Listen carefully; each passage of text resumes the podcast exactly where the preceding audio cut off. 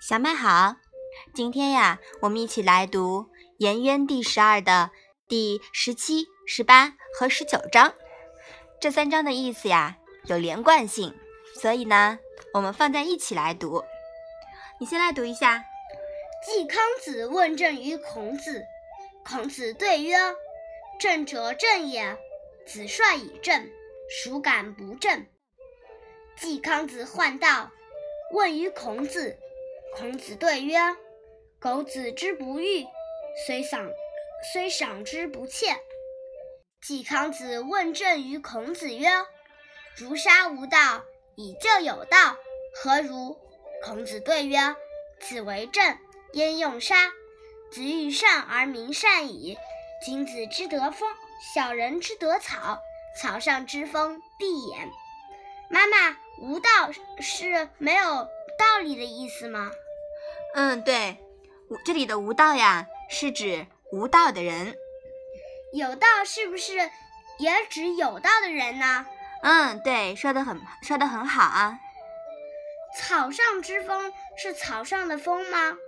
是指风加之于草，就是风吹着草的意思啦。偃又是什么意思呀？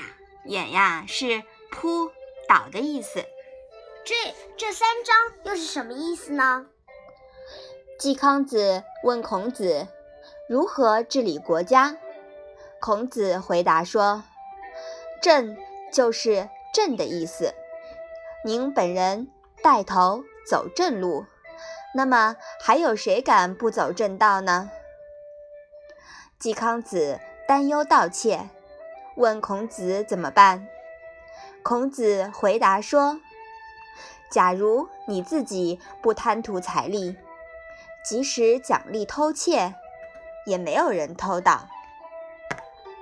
季康子问孔子如何治理政事，说：“如果杀掉无道的人来成全有道的人，怎么样？”孔子说：“您治理政事，哪里用得着杀戮的手段呢？”您只要想行善，老百姓也会跟着行善。在位者的品德好比风，在下的人的品德好比草。风吹到草上，草就必定跟着倒。这三章啊，说的是无论为人还是为官，守在一个“正”字。正人先正己，君子自重则威。只要身居官职的人能够正己，那么手下的大臣和平民百姓就都会归于正道。否则呀，用一句俗语来说，就叫上梁不正下梁歪。是呀，那么需要提醒一点，坚持正。也要符合中庸之道，正不等同于直，不是静止一点的标准，而是中而庸之的动态区间，曲中有直。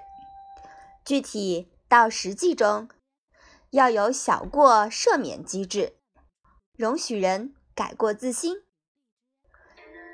有些事不一定需要靠杀人来解决。战国时候呀，有些地方对偷了一只羊的人也会处以死刑。